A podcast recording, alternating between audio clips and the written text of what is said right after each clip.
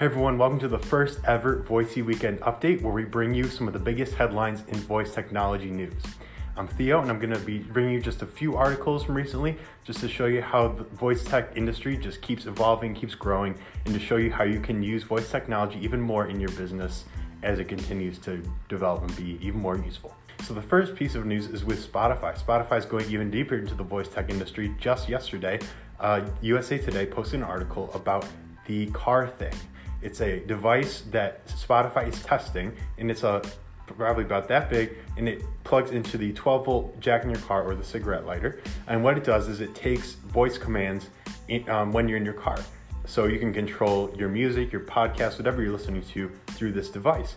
Uh, and it's just a beta test, it's not available yet, but really it just shows that Spotify is going even deeper into voice tech and seeing how much better uh, they can improve their services using that. So really exciting stuff out of Spotify. Really looking forward to see how it goes. The next piece of news comes out of Texas. A company called Locale is beta testing putting Amazon Alexa, the Nest thermostat, smart bulbs, etc. in hotel rooms. And this is so critical for voice tech because if it goes big, it gives companies an even bigger opportunity to engage customers.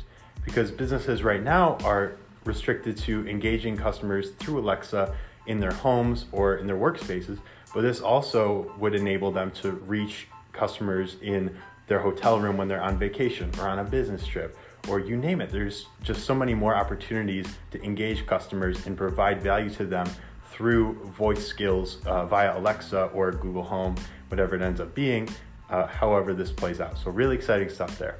This next piece of news comes out of Google because they're launching Project Euphonia, which is essentially a study collecting data from people with speech impairments.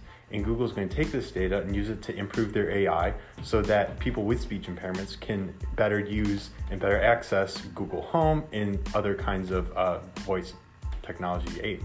Uh, and this is so encouraging because now even more people can interact with voice technology and the technology can get even bigger and more accessible. Um, and now it's not just limited to if you can speak well. Now, if, even if you have a voice impairment, you can use uh, voice technology and virtual assistants. Uh, so again, voice technology is going to be able to reach everyone uh, as the technology gets better.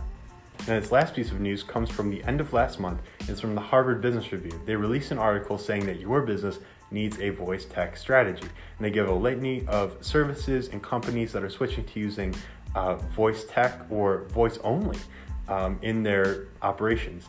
Uh, and to see the Harvard Business Review say it is something really critical uh, because it's not just a fringe thing. The Harvard Business Review is now saying that voice tech has a lot of potential.